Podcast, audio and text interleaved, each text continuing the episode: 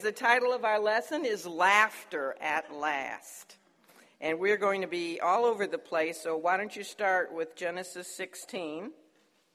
I know we've talked about Genesis 16 and 17 already, but we didn't cover everything, so we're going to touch on some other um, aspects of those chapters, and we're going to try to get all the way to chapter 21. So if you'd bow with me, let's ask the Lord's blessing on our time. Father, thank you for spring. I see the trees starting to bud and the daffodils already in bloom, and I get so excited about this time of year when we're reminded of your resurrection and newness of life that you alone can offer through what you did on the cross. And Lord, we just thank you for this privilege in this country to be able to assemble together for the sole purpose of getting to know you better through a look at your word. And thank you that um, we are seeing the same Jesus of the New Testament in the Old Testament. You truly are the same yesterday, today, and forever. We love you. We thank you for your word. Now bless this time. Um, may the words of my mouth and, and the thoughts and meditations of my heart and all of our hearts be pleasing and acceptable to you, and may you truly be lifted up in this next hour. For we ask these things in the name of Jesus, that wonderful, blessed name, the name above every name, the name of Jesus. Amen. Well, when about a decade had passed since God's initial promises to Abraham, that all centered on him having a son, a seed, and Sarah still remained childless, they had decided to take matters into their own hands, hadn't they? That was in Genesis 6, verse 2. Abram had been specified as the father. God had made that clear. The son would be from Abraham. But if you go back and read everything about the Abrahamic covenant, you will see that to this point, he never specifically mentioned Sarai, or however you pronounce her other name, Sarai or Sarai. I'm going to say Sarai. Um, fortunately, today she gets her name changed to Sarah, and I can say that a whole lot easier. But nothing specific. Now, they should have assumed, of course, that she would be included because in God's eyes, he sees a married couple as one. So they should have assumed that, but they didn't, and they grew impatient with God, and so they did things man's way. And they used, both of them used Hagar, the Egyptian handmaid, as a surrogate mother. And things went amiss mighty, mighty quickly after that, didn't it?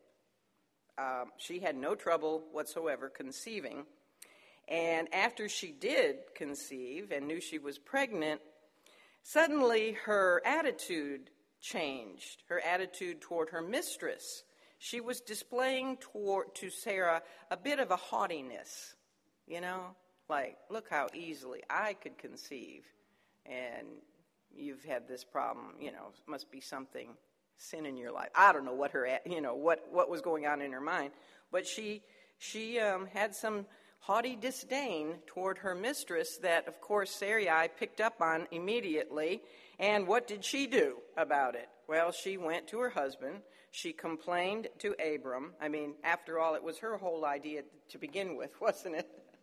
but as soon as things went wrong, and uh, I'm sure there was a bit of jealousy going on there too, but she went to Abram to complain um, about what was happening, and it's never good when a man is caught between two women.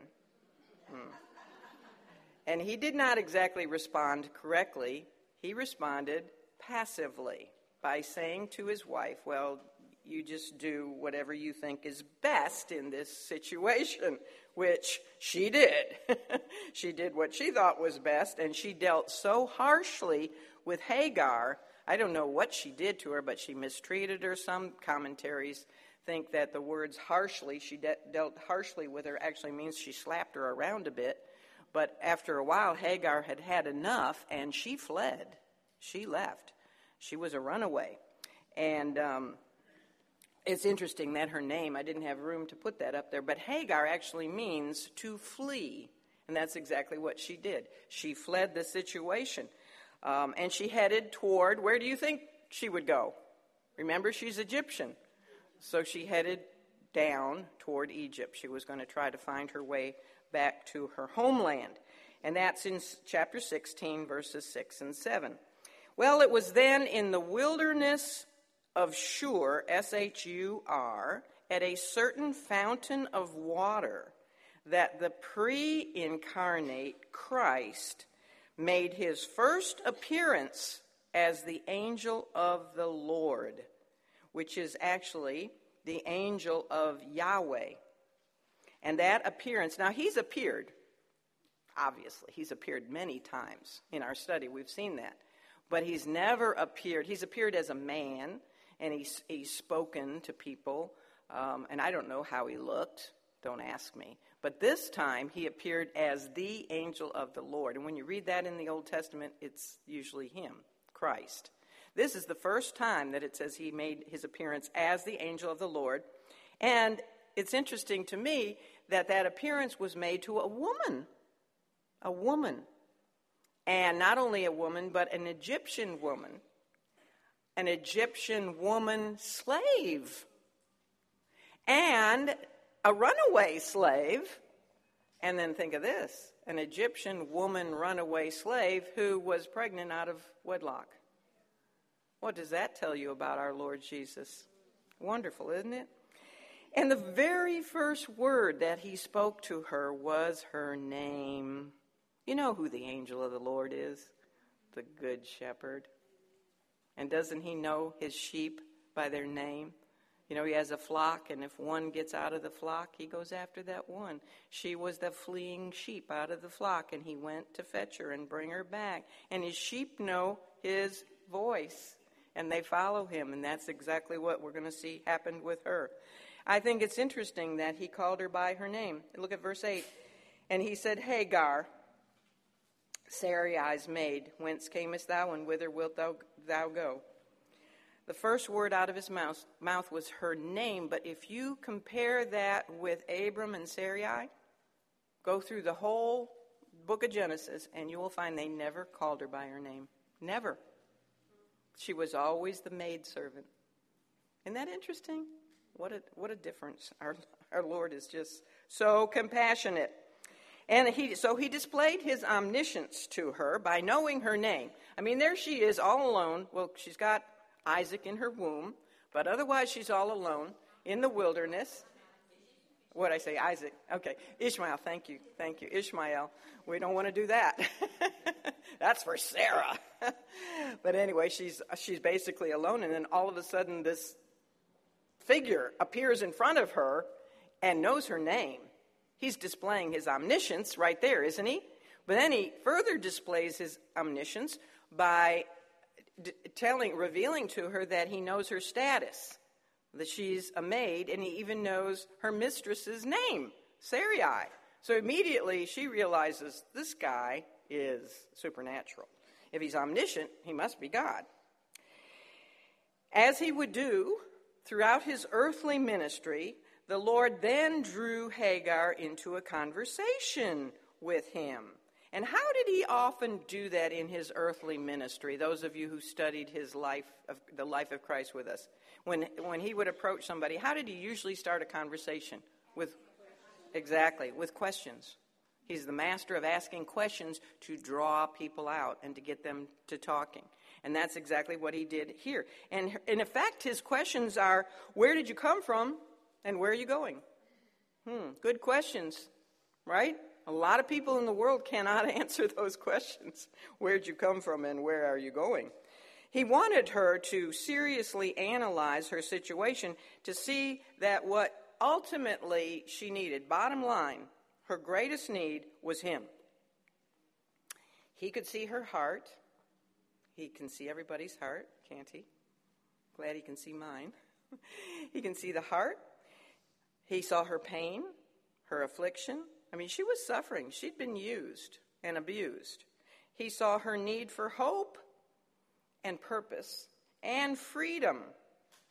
Freedom, not so much physical freedom as she needed freedom for her soul.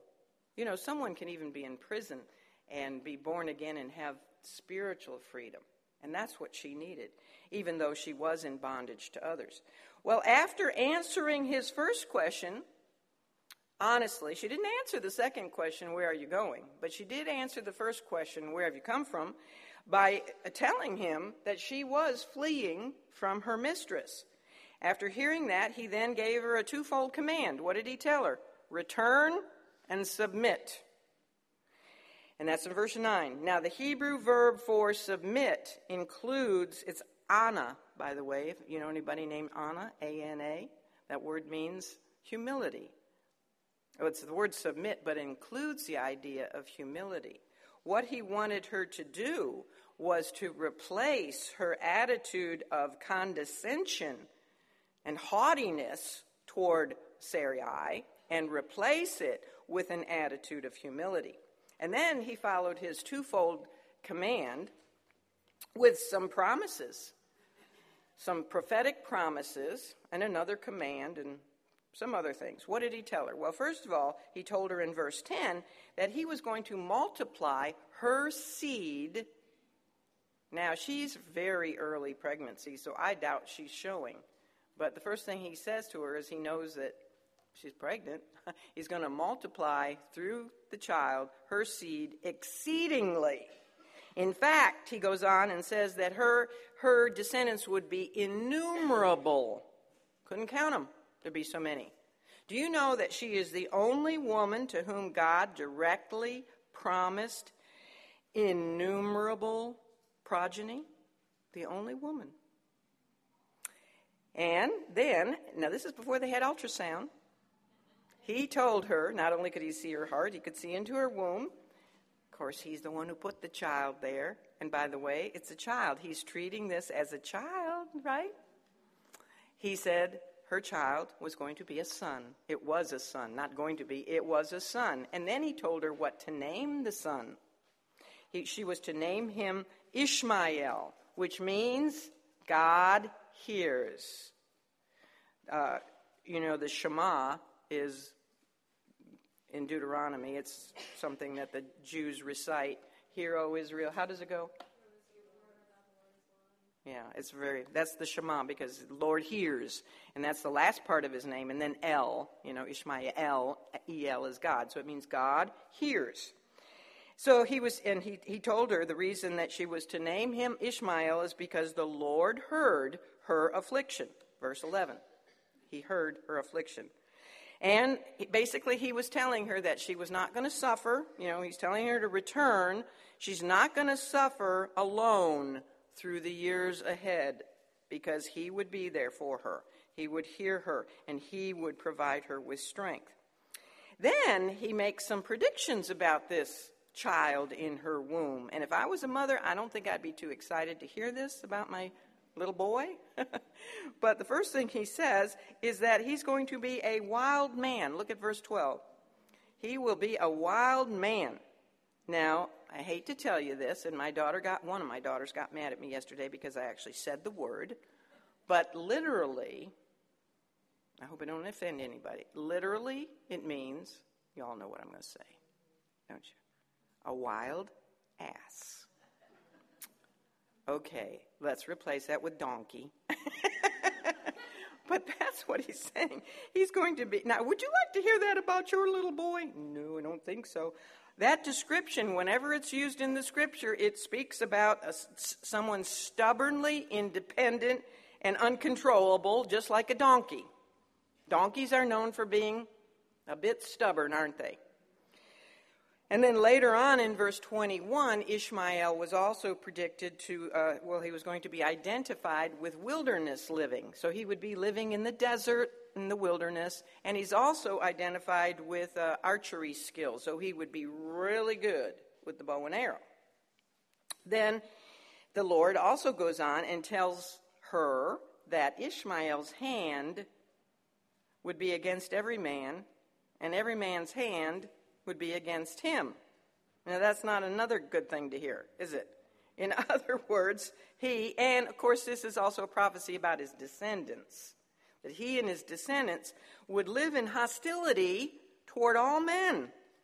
And then it goes on and basically said, even, even their own brothers.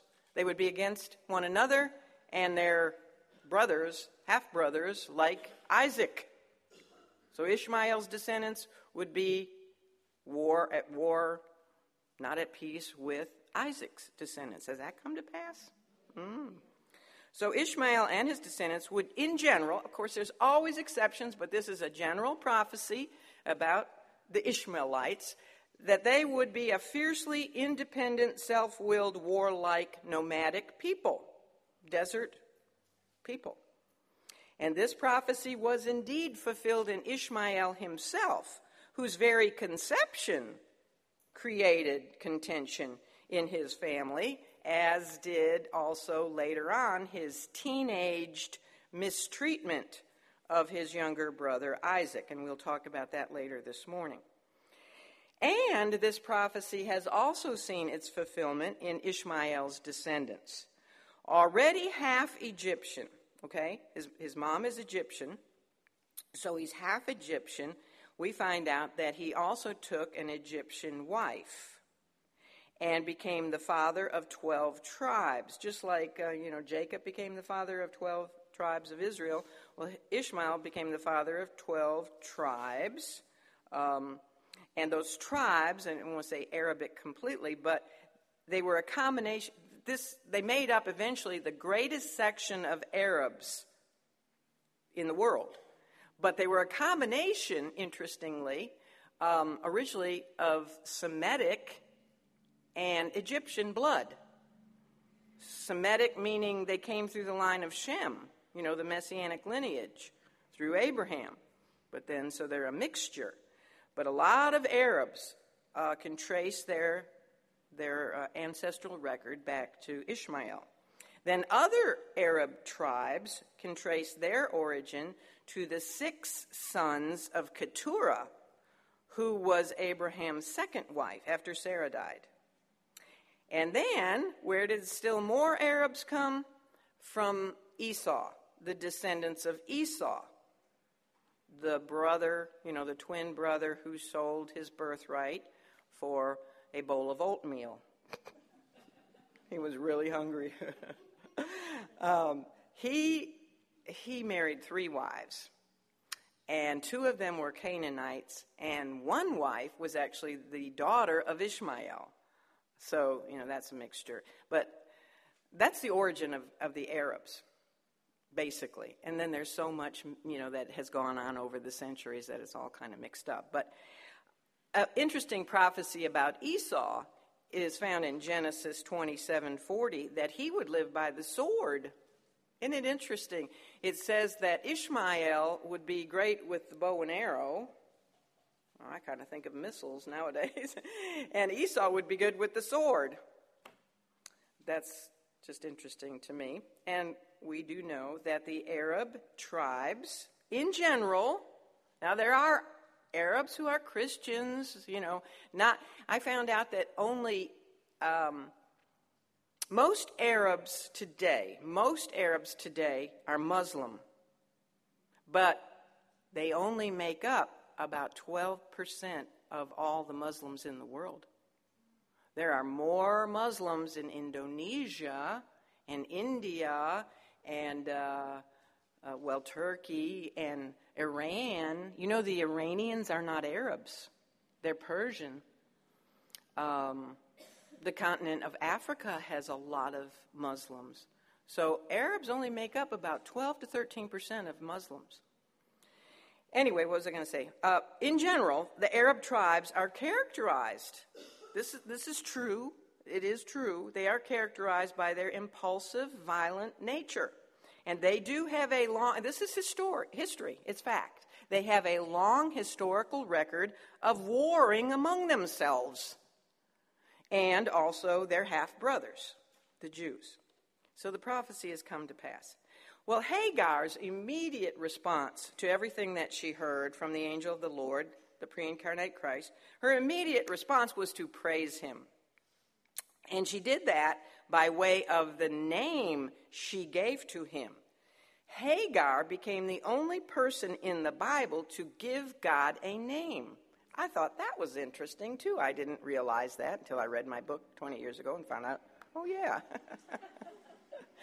now you might think, oh, no, that can't be. But then I started researching to see if that was really true, and there were people who named places like Abram does after he sacrifices Isaac that named places, gave places names that sound like a name for God and that became a name for God, but they were actually naming the place. She gave God a name, and it's El Roi. Not Old Roy, that's dog food. El Roi. and the reason she gave him that name is because she was she was so excited about the fact that he saw her. That means the God who sees. Her response of praise wasn't so much about his, his message to her as it was in the fact that he actually saw her as a person. He knew her heart. He could read her like an open book, and he cared about her. That's what affected her more than anything, was that he knew her. So she refers to him as El Roi, the God who sees me. She had a life transforming experience at that wilderness well. She was awakened to the truth that there is a God, a living God, who both sees and hears people, even women,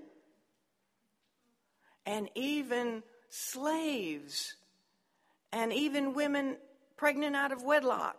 You know, no fault of hers, but that he sees everybody, everybody, in, and he knows them by name.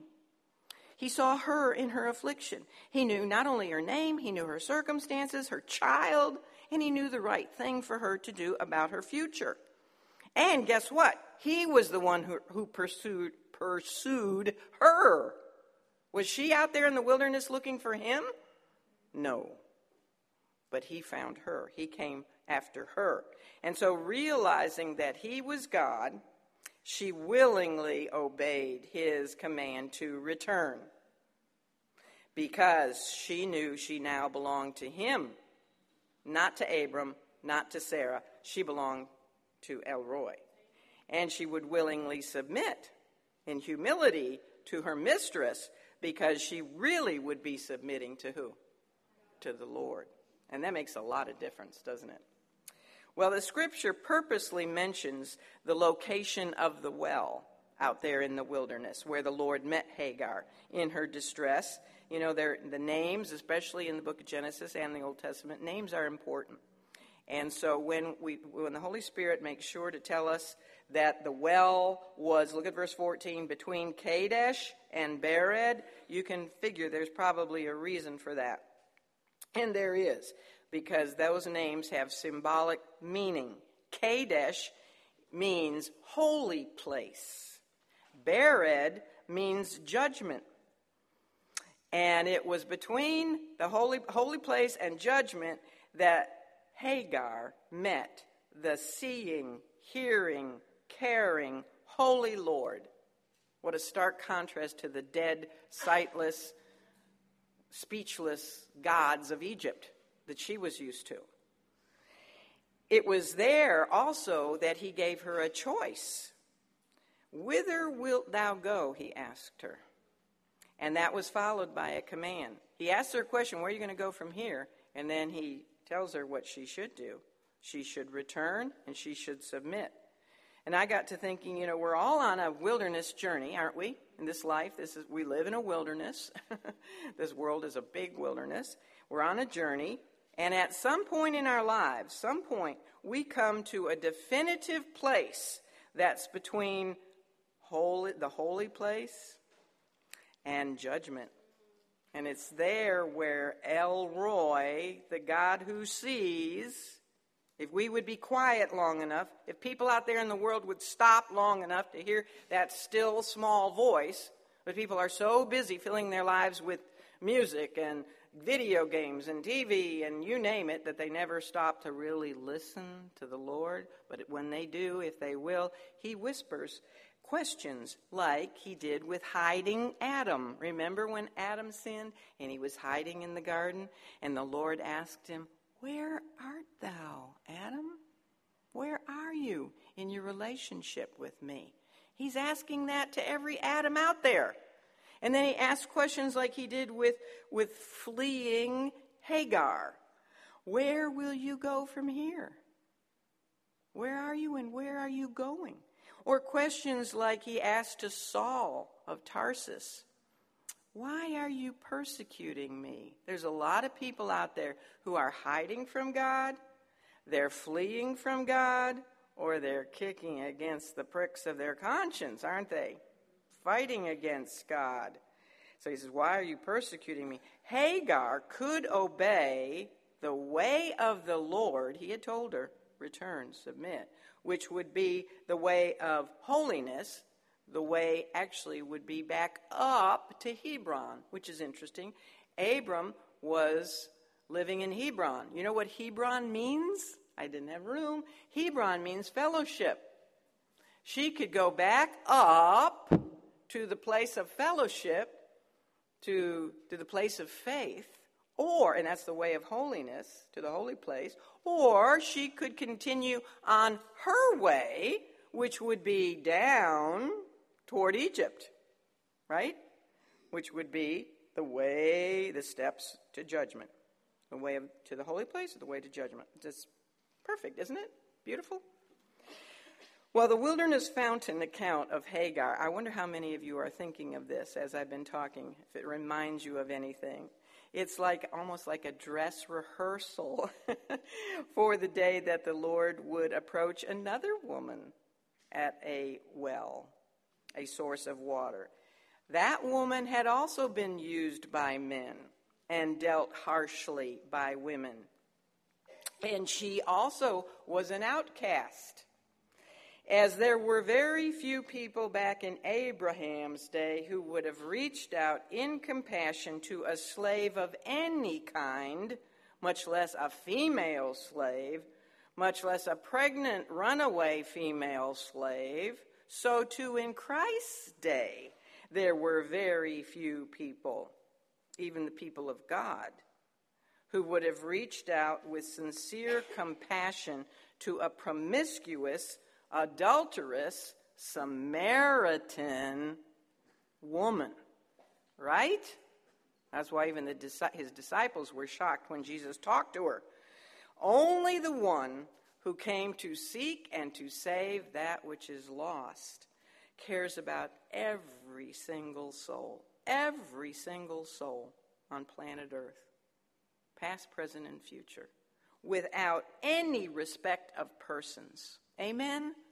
You know, without bigotry of any kind. If the whole world was only Christian, you know, there would be none of this foolishness that's going on, this bigotry that man has always had toward his fellow man. So stupid. Well, the first thing Hagar did after meeting the pre incarnate Christ at the fountain of water there in the wilderness was very much like the reaction of the Samaritan woman after her divine appointment with the carnate Christ, you know, in the flesh, some 2,000 years later. That account is in John chapter 4. Hagar returned to those who had hurt her, to those who had rejected her and she shared with them the good news about the one she had met at the fountain, the, the well in the wilderness. And we know that she shared that because guess what Abram names the son? Ishmael. Where would he have, you know, that he didn't just randomly pick that name. She had told him. And then that well came to be known uh, um, I'm not even going to try to say the name Be'er Lahai Roi, but anyway, uh, it became by the time Moses wrote Genesis, everybody knew that that was the well where Hagar had met the God who sees her and hears. Not only sees, but by the name Ishmael, God who hears and who sees. And wasn't that the same reaction of the Samaritan woman? Isn't it fascinating? I, I just I keep getting amazed as we do this study how Jesus Christ, when he came in the flesh, they should have recognized him because he'd already revealed who he was. He's exactly the same person in the Old Testament as he was in the New Testament. He approaches people, you know, he pursues them. He's the good shepherd. He knows them by name. He's compassionate. He cares about everybody. He even talks to women. Oh my. and uh, he's just he's just so much the same.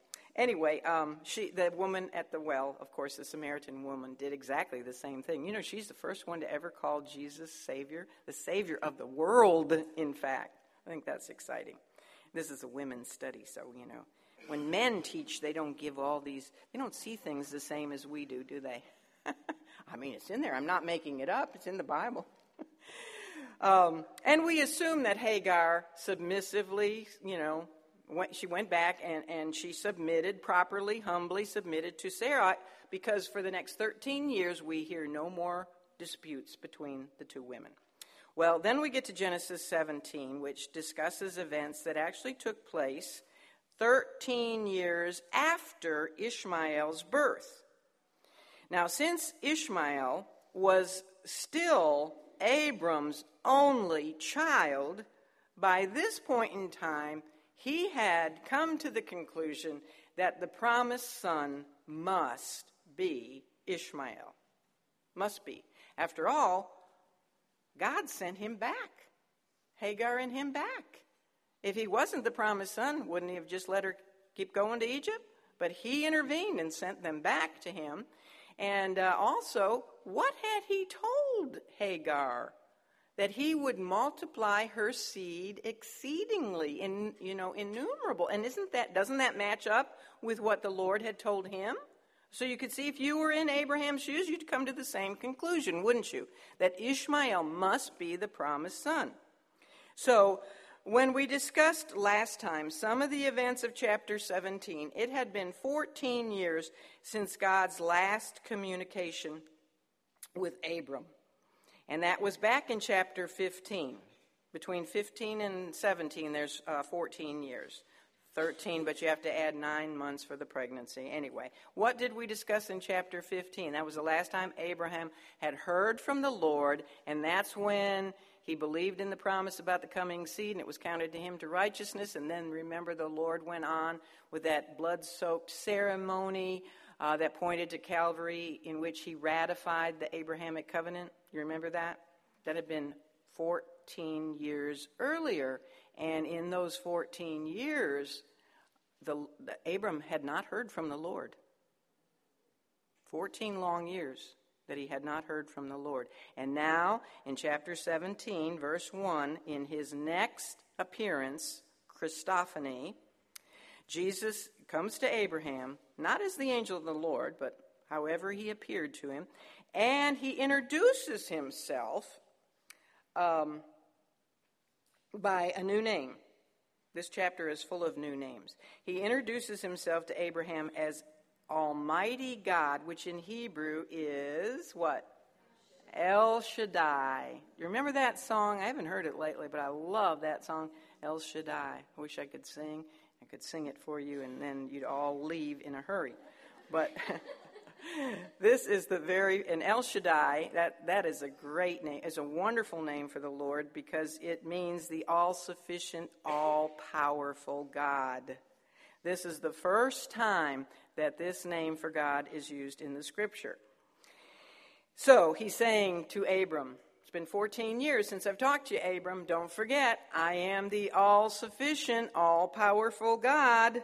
Abraham needed to be reminded of that. Don't we also? Every single day, we need to be reminded of that. So, what he's saying here is um, if I want to conceive a child in a barren, postmenopausal, aged woman or even in a virgin, I can do it.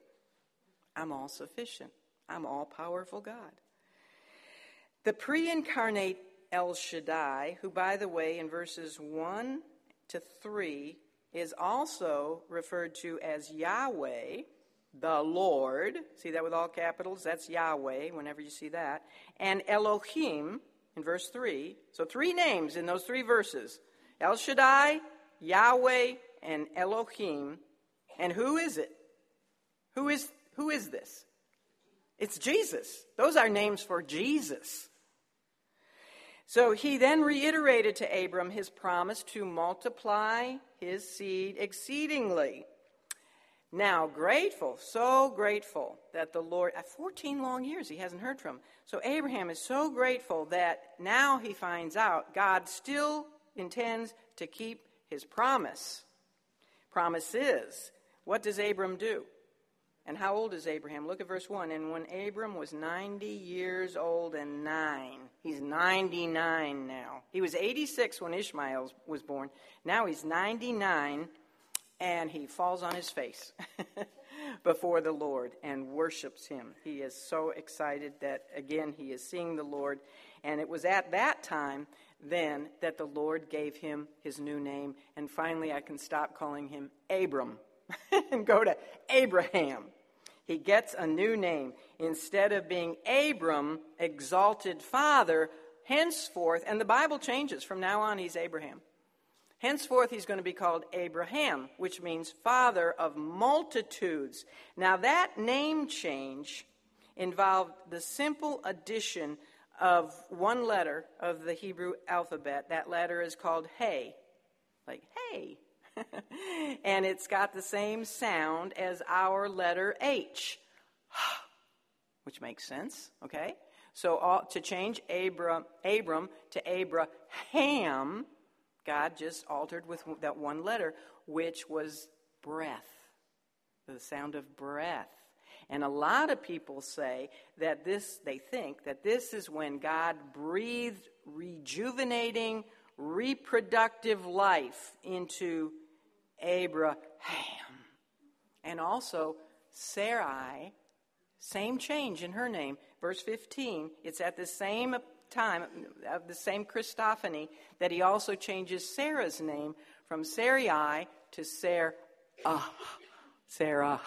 I'm trying to do it, but it's the H sound. So that that's kind of interesting, you know, the sound of breath. That that that's when he maybe when he rejuvenated them. So she became Sarah, which means princess, and he said um, that she would become the mother of nations. Princess, I call her Princess Mother of Nations. This, these are the first two name changes in the scripture, divinely made name changes. There's going to be others. Can anybody think of some other people that had their names changed?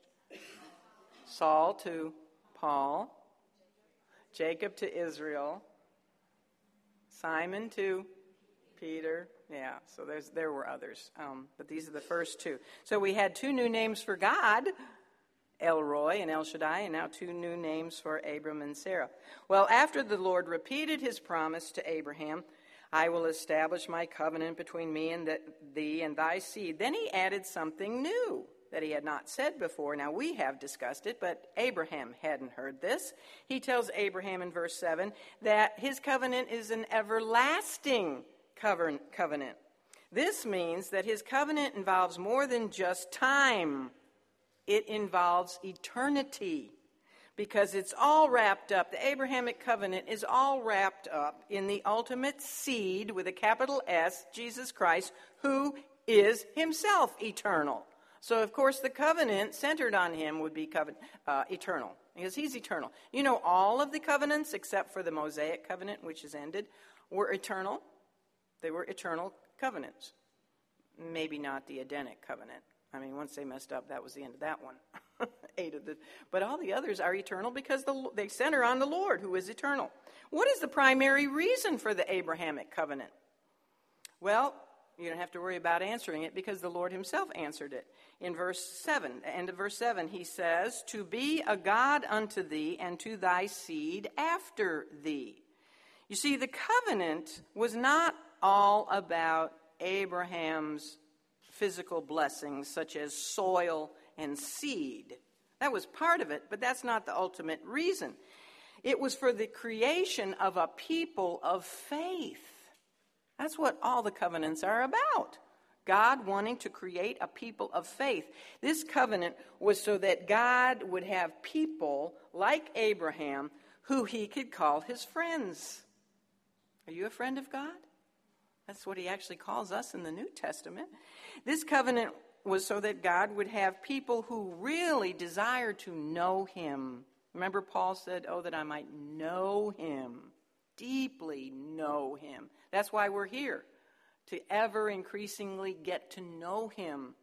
And Paul said, and the power of his resurrection. Don't you want to know the power of his resurrection? Now, the next part, not so much, maybe, huh? The fellowship of his sufferings. But that's a good thing, too. To be able to say what Paul said, that, that takes a lot. But he wanted a people who he could fellowship with. You know, it gets lonely being up there for eternity just talking to yourself and the angels. Um, he wanted a people before whom he could display his attributes of mercy and grace and unconditional love and forgiveness. He wanted um, to be glorified by them for these attributes and other attributes like his holiness and his justice. People who would willingly reciprocate his love and want to obey him and to please him. So, this primary purpose for all of his covenants is so important that, you know what? He mentioned it again at the end of verse 8. He says, And I will be their God. That promise, the promise that he would be their God, has the understood corollary that they would be his people. He wants a people of faith like Abraham, or he would be their God and we would be his people. Then, following the change of Sarah's name, now she's not here. You know, I guess Abraham has to go and tell her she has a new name because she's not here, but he does say that he's going to change her name. Then the Lord made it clear, first time, he shouldn't have had to do this, but he did. He made it crystal clear to Abraham that Sarah was going to be the actual mother of the promised son. And then he added that the child would be born at that same time next year. That's in verse 21. Well, hearing this, Abraham is so ecstatic. Guess what the old guy does again? Falls down on his face a second time. And he laughed. Here comes the laughter. It's beginning. He laughed joyously, out loud. But it was not a laughter of disbelief, it was a laughter of genuine belief at the sheer idea of a child being born in a year's time to a hundred year old man and a 90 year old woman. And you would laugh too, wouldn't you? Unless it was you, and then you'd be crying. you're 90 years old and you found out you were pregnant? I know, I know. There are three, and isn't it interesting? Three. There are three occasions of laughter in the scripture concerning the birth of Isaac. And it's so appropriate that his name means what? Laughter. His name means, isn't that a great name? Isn't it? You have an Isaac. Yeah, for laughter. Be, uh, yeah, and he has a beautiful laugh. But I just wonder why more of us don't name our sons Isaac. That's just a. I have a grandson whose middle name is Asher, and that means happy. That's a good name, too. but to name a little child Laughter, I love that. So uh, the first time was here when the Lord told Abraham that Sarah was going to conceive his son. He laughs. The second laughter is Sarah's laughter, but it's a laughter of disbelief. We'll talk about that a little bit in just a little bit. She hears the same promise, but she laughs within herself and doesn't believe it, and that's in chapter 18, verse 12. And then the third was her laughter of supreme joy when she is actually holding that little son in her arms, and that's in chapter 21, verse 6. So no wonder Abraham or Hagar actually, yeah, Abraham was told to name his son Isaac, laughter. And I don't I, I, I wouldn't doubt one bit that the Lord Himself was up in heaven laughing. And laughing over all the joy that finally, you know, these, these people He loves so much finally saw that He keeps His promises. And I, I, I think He was laughing with them at how wonderful it all was. Well, then there's an interesting verse that I don't want to skip because when you read the scripture, it's easy to just read it and keep going and not even notice exactly what it's saying. It's at verse 22. Um, let me read it to you. Verse 22, I, I'm in chapter 17. It says, And he left off talking with him. That means the Lord, El Shaddai, God, pre incarnate Christ, left off talking with Abraham. And what did he do next? And God went up from Abraham. What? What does that say? One minute he's talking to him, and then what does he do? He goes up. well, you know, finished talking, and up he goes, and Abraham's there. At this point, I don't think too much shocks Abraham anymore. Um, but I imagine that was quite a sight. You see, to verify that he was indeed who he claimed to be, El Shaddai, Yahweh, Elohim, and that he had the power to keep his promises, the Lord ascended to heaven right before Abraham's eyes. Do you know that the pre incarnate Christ ascended just like he did with Abraham on two other occasions in the Old Testament? That makes for three. Three times he ascended into, now he ascended many times, but three times visibly before people as they were watching him.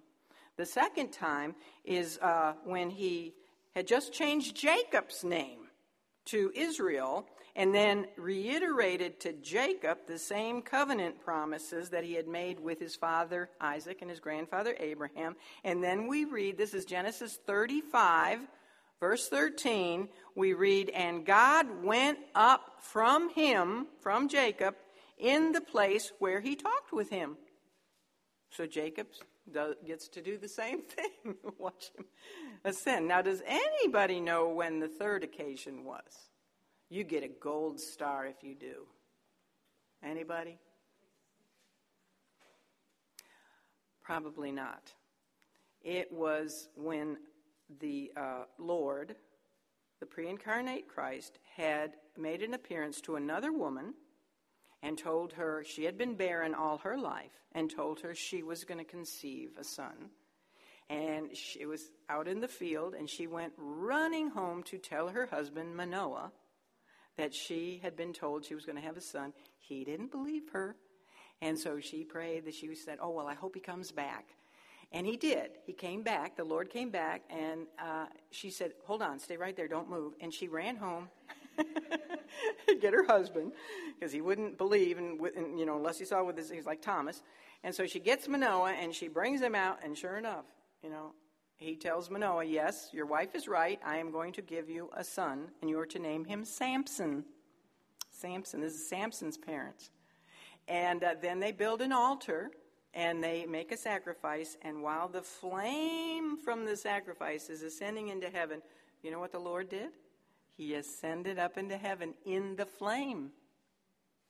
And Manoah and his wife are standing there watching. And Manoah gets scared to death and he says to his wife, we don't know her name. I wish we did. He says, he says to his wife, We're going to die. We're going to die. We've just seen God, and no man sees God and lives. And she says, Honey, he just promised us a son. so I don't think we're going to die. I mean, that, that's really the story. You can read it for yourself, Judges chapter 13. So, three times, three Old Testament visible ascensions of the pre incarnate Christ. What did those prefigure? what were they a foreshadow of? The coming grand day when, before his amazed disciples, the same Jesus ascended into heaven again. But this time there was something different. This time he ascended in his resurrected, glorified human body. He didn't just resurrect in spirit, he resurrected physically, bodily. And those men, those disciples, then knew with absolute, full, total assurance that the one who had not only defeated death when he resurrected out of his tomb, but also could defy gravity, that he would indeed fulfill every single promise and every single prophecy he had ever made. I mean, those guys were so confident of who he was that they were all willing to give their lives, weren't they? Mm. Well, shortly, at, now chapter 18, shortly after uh, the Lord's El Shaddai appearance in Genesis 17, then one day, and this is probably only maybe a few weeks later, Abraham is sitting in the heat of the day, which is like noon, and he's sitting outside of his tent door, and his eyes are down, so he's probably praying. And then when he opens, he lifts up his eyes, and there is the Lord in front of him. Now, by now, he recognizes him, and the Lord is accompanied with two angels. And Abraham is so excited to see him that he jumps up, heat of the day, 99 years old, and he runs to him. And of course, again, what do you think he does? he falls down to the ground to worship him, and then he runs around. Oh, this guy had a lot of energy. He runs all over the place. He runs to Sarah. It's hilarious to me. He runs to Sarah and tells her to quick bake some bread. And then he tells her how to make it. Do you think at 90 years old she doesn't know how to bake bread? He tells her what to do, knead it, and you know, and do all this. and then he runs in and he tells the guys to fix the best calf, and he prepares a meal, which I think is really interesting because um, he does. He could have sent a servant, but he does all that running around. He wanted everything to be perfect to serve them a meal, and then he himself served them, and he stood by. He didn't sit down. I mean, that teaches us a lot about ministry to the Lord. I think right there. That's one of your homework questions. That's why I threw that in there. All right. So then, this is the occasion when he makes the announcement to Abraham that Sarah would have the long awaited son of promise according to the time of life. What does that mean? In nine months. In nine months. So I guess this is three months later after the other one. Anyway, so she in th- nine months she's going to have her son, her child. Now Sarah was was participating in an ancient Middle East custom at that time which women today do not do. Hmm. She was eavesdropping. she was standing right outside the tent door listening to the men's conversation. And as soon as she heard the Lord say she was going to have a baby in nine months, what did she do? She, but did she laugh out loud? No, that would give her away. she laughed in her heart but it was a laughter of disbelief. She did not believe. Um, and that's in verse 12. Yet, just as the Lord promised, she did conceive, and her long, long burden of barrenness was finally, finally lifted at 90 years of age. At the set time, it says in 21 2, if you want to jump over to chapter 21, chap, chapter 21, verse 2, at the set time, Isaac was born.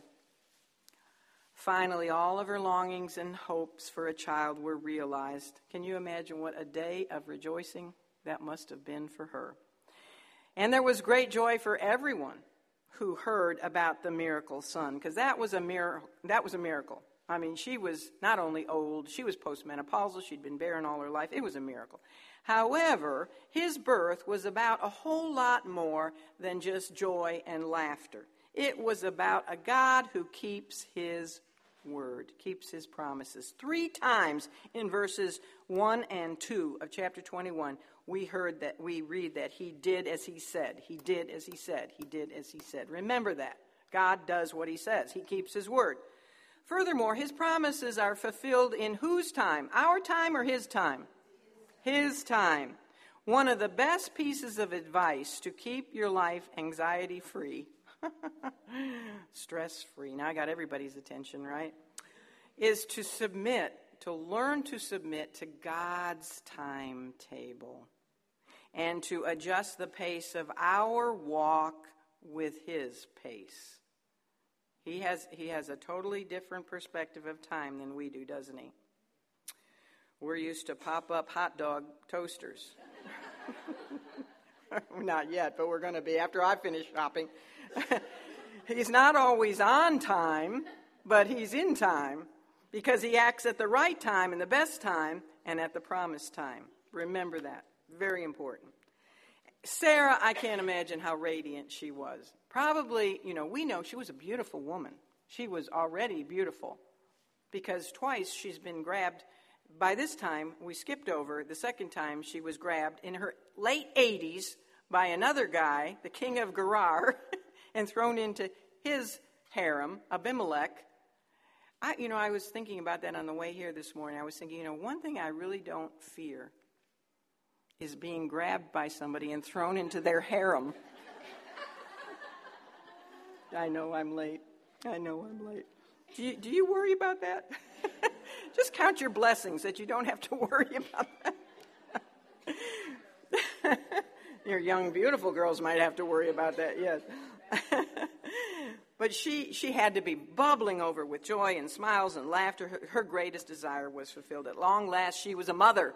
She had a child, and there was only one person in all the world he was going to call mother. You know, she'd probably held a lot of other ladies' babies, but finally, you know, she was holding her own.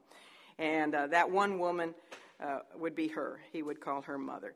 So joy was spilling out so much in her in her heart that it came out in her mouth, and she actually sang a song. She broke into a song. You wouldn't know that unless you knew the Hebrew. I'm going to skip all the reasons for it, but it's a song in verse six that it expresses her joy. you know, there were two other women in Scripture who did the same thing. They broke out in a song of joy, and it was about the same thing about having a son when they had been barren, or one of them was actually a virgin. Mary broke into song, and the other one was Hannah. Hannah. Her song of joy, Sarah's song of joy, contains a play on words because the child's name was Isaac, meaning laughter, so she spoke of her laughter and the laughter of all who would laugh with her when they heard about the miracle of her son. She said, God hath made me to laugh.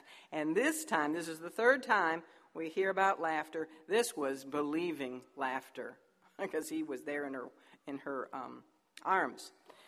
A year earlier, and I hadn't mentioned this, a year earlier when she had laughed in her heart, and it was a laughter of disbelief, the Lord heard her laugh in her heart.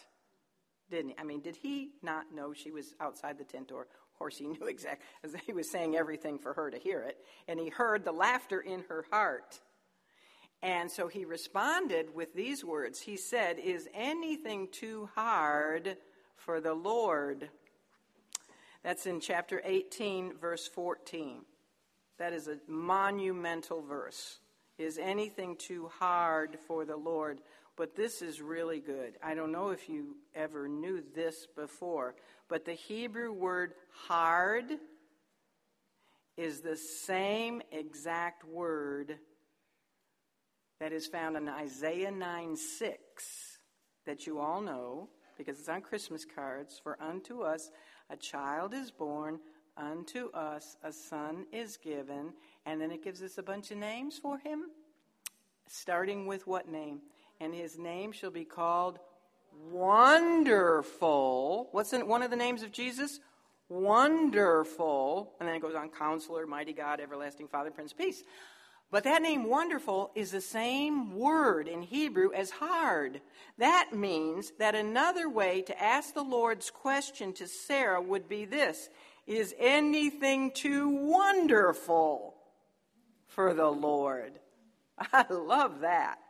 And the fascinating thing is that the wonderful one who asked that question about his own power to do anything is the one who answered that question 2,000 years later.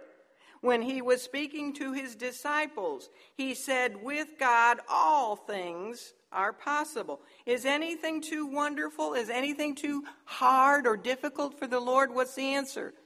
No, with God, all things are possible. He answered the question. Luke 19 26. So, is it too wonderful? Is it too impossible for the Lord to give a barren postmenopausal aged woman a child? No. Is it too wonderful for God Himself to enter into the womb of a virgin and become the God man? No. Is it too wonderful for the bodies of deceased believers to one day rise from their graves? No. Is it too wonderful to believe that we who trust in Christ will live forever with Him in a place that's too wonderful to even begin to describe? No. Is it too wonderful for salvation to be possible because the wonderful Son of God paid the full price for our sins? No. It may seem like it's too wonderful to be true, doesn't it?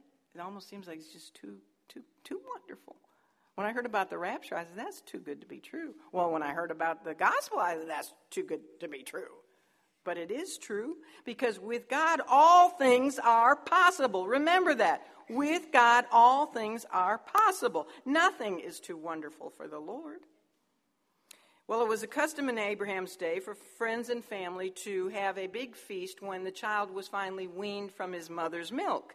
So when Isaac was about three years old, he had, Abraham had a weaning celebration. and because Abram was wealthy, I'm sure there was a lot of people there and they were all laughing and having a great time. However, there was one person in attendance who was not full of laughter. Who was that? Ishmael. Now he is 17 years old because Isaac is about three, so he's 17. He had been, for 14 years, he had been the center of his father's attention. He had been the apple of his father's eye. That was no longer the case. There was an intruder into his life. And he was old enough to understand the change that Isaac meant for his inheritance rights as his father's heir. And he wasn't laughing. Now, he may have thought because there was such a large crowd of people there that nobody would notice his, his mockery of his little half brother. But Mama Bear was watching, like we always do. So she's not at all pleased. so, so Sarah is not at all uh, pleased. And so, guess who she goes to, of course? to complain about the situation. She goes to Abraham and she says, this is in 2110. She says she insists that the bondwoman, notice she still doesn't call Hagar by her name. She insists that the bondwoman and her son be cast out. Now, many people have criticized Sarah for this and say that she's just not very understanding, that was mean of her, blah, blah, blah. Um, after all, Ishmael only existed because it was her doing in the, in the first place. But you know who did not criticize Sarah? The Lord did not criticize her. In fact, the Lord told Abraham to hearken unto the voice of his wife and cast out Ishmael and Hagar. Now, why would God agree with Sarah on this matter?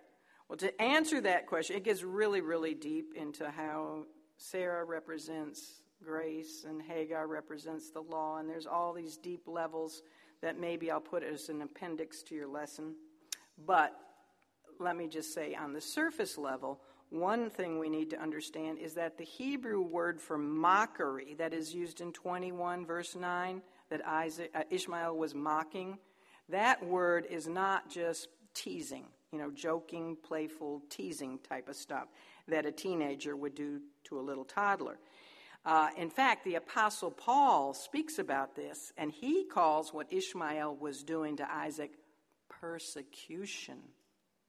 And that's in Galatians 4:29. Both Moses and Paul also used for their words mocking and persecution, they used the imperfect tense, which tells us that this was not a one-time thing. This had been going on probably for a long time maybe since the little baby was born. It was a situation of continuous persecution, and it was mean spirited.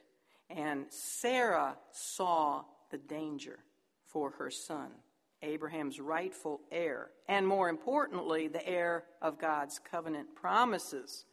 Now remember, God had predicted that Ishmael would be a wild donkey whose hand would be against every man, and every man's hand would be against him. And at 17 years of age, he was already proving that prophecy true.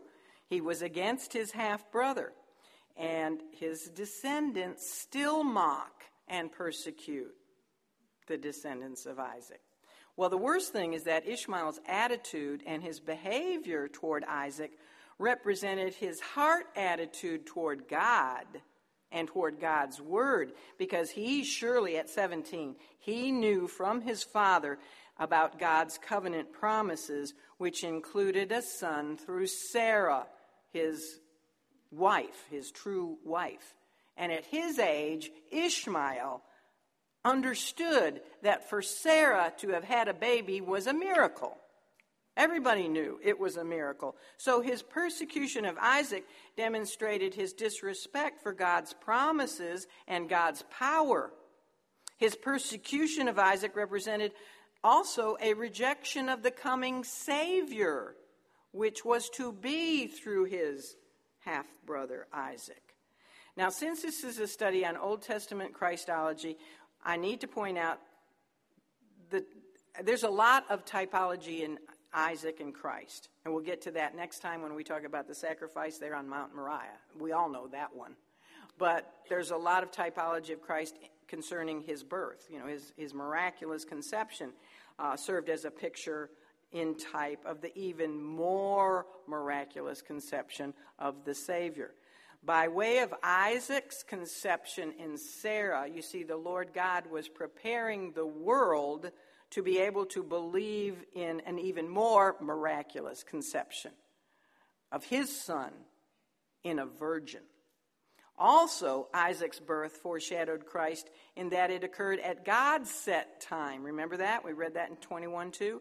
The incarnation of Christ had been divinely predetermined in eternity past and then revealed where? Well, in Genesis 3:15 for the first time.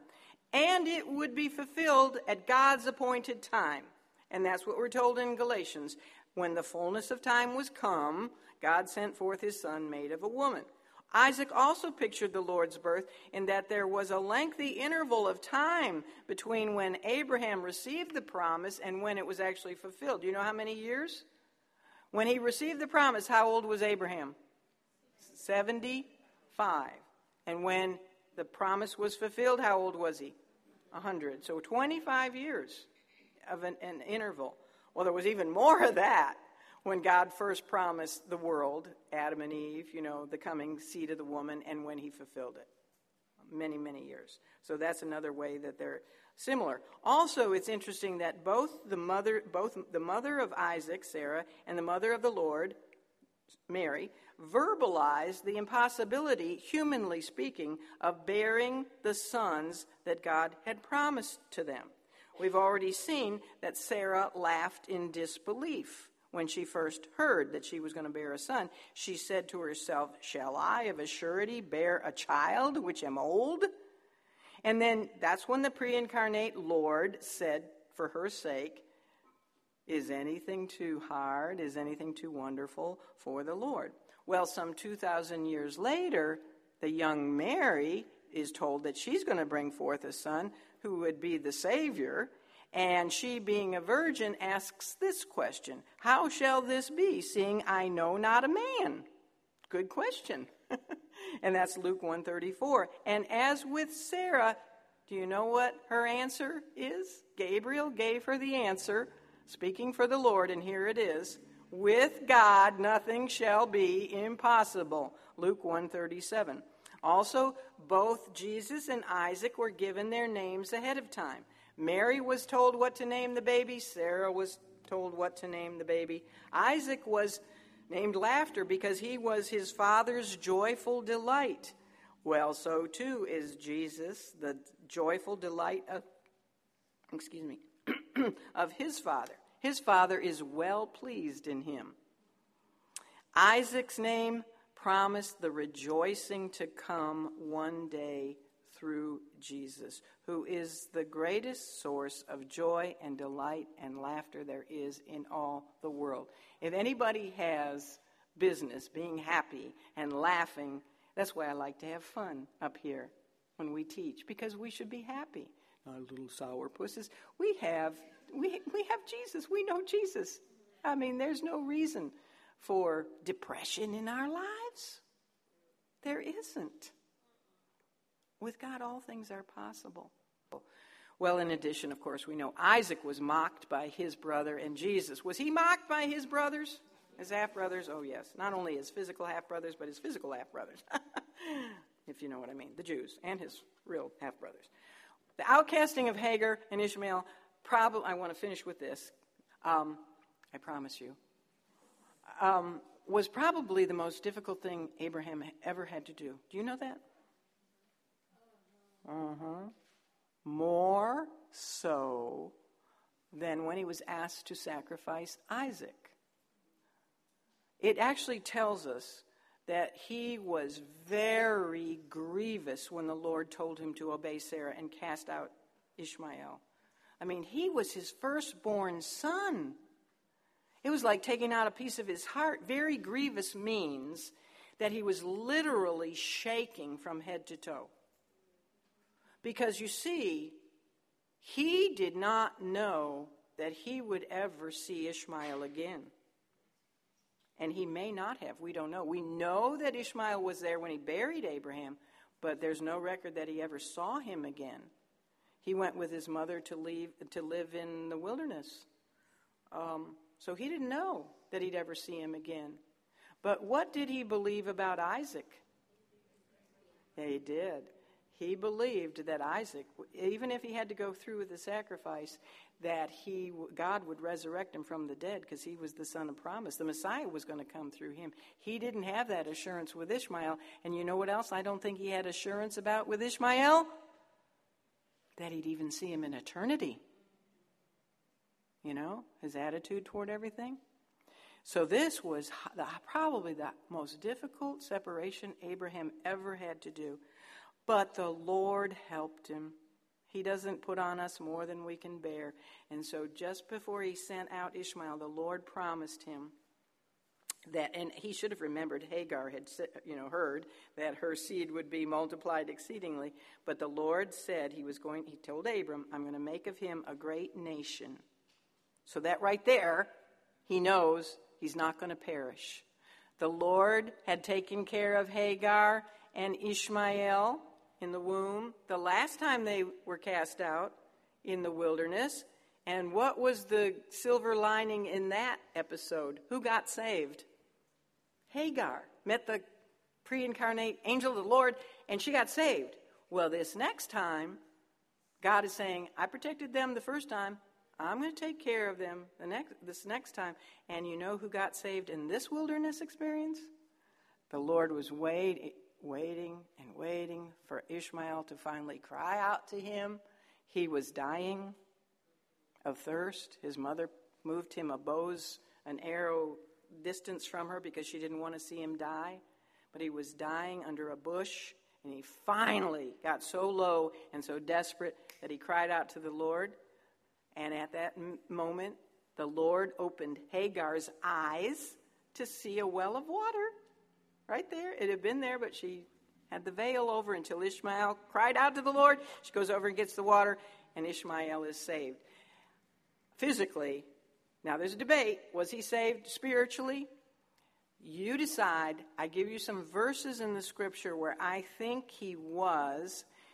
Let me show you one of them if I can find it again. Um, you know, when Abraham.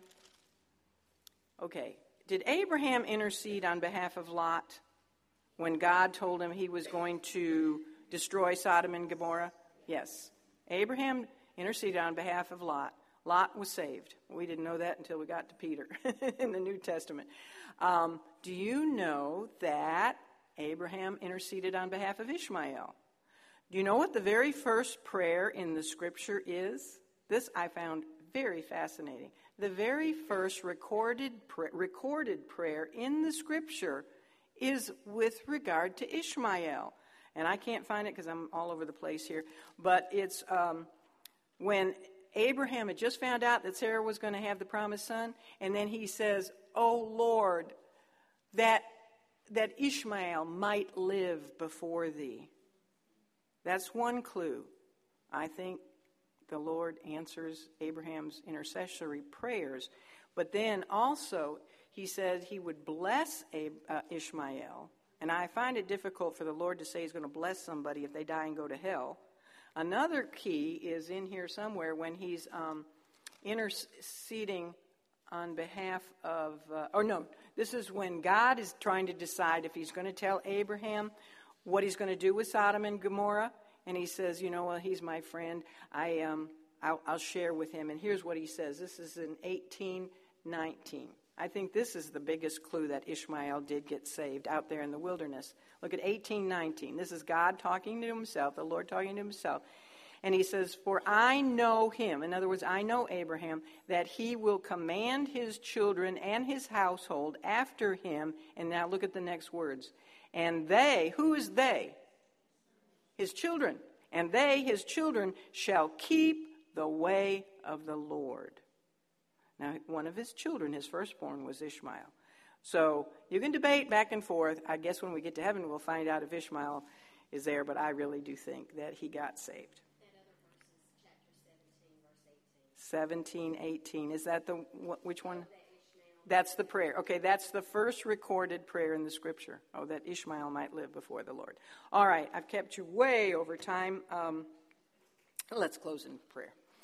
Father, thank you for the patience of your people. Thank you for their desire to know you and that they're willing to sit in these hard, uncomfortable chairs for so long and listen to me. But I just pray that we've we've lifted you up and exalted you this morning because you surely do deserve it. Thank you for being El Roi, the God who sees us. You see us, you hear us, you know us, and you want us to know you and to reciprocate your love. And that's my prayer for every one of us that we would want to know you in the power of your resurrection and even the fellowship of your suffering. Thank you that you are El Shaddai, the, the limitless power and provision God, and that nothing is too wonderful for you to accomplish. All things are possible with you. Give us faith worthy of the two towering truths of this scripture that nothing is too difficult for you and that you, the judge of all the earth, will do that which is right. We love you. I ask that we'd be salt and light the next two weeks and bring us all back safely in two weeks, for we pray in the wonderful name of Jesus. Amen.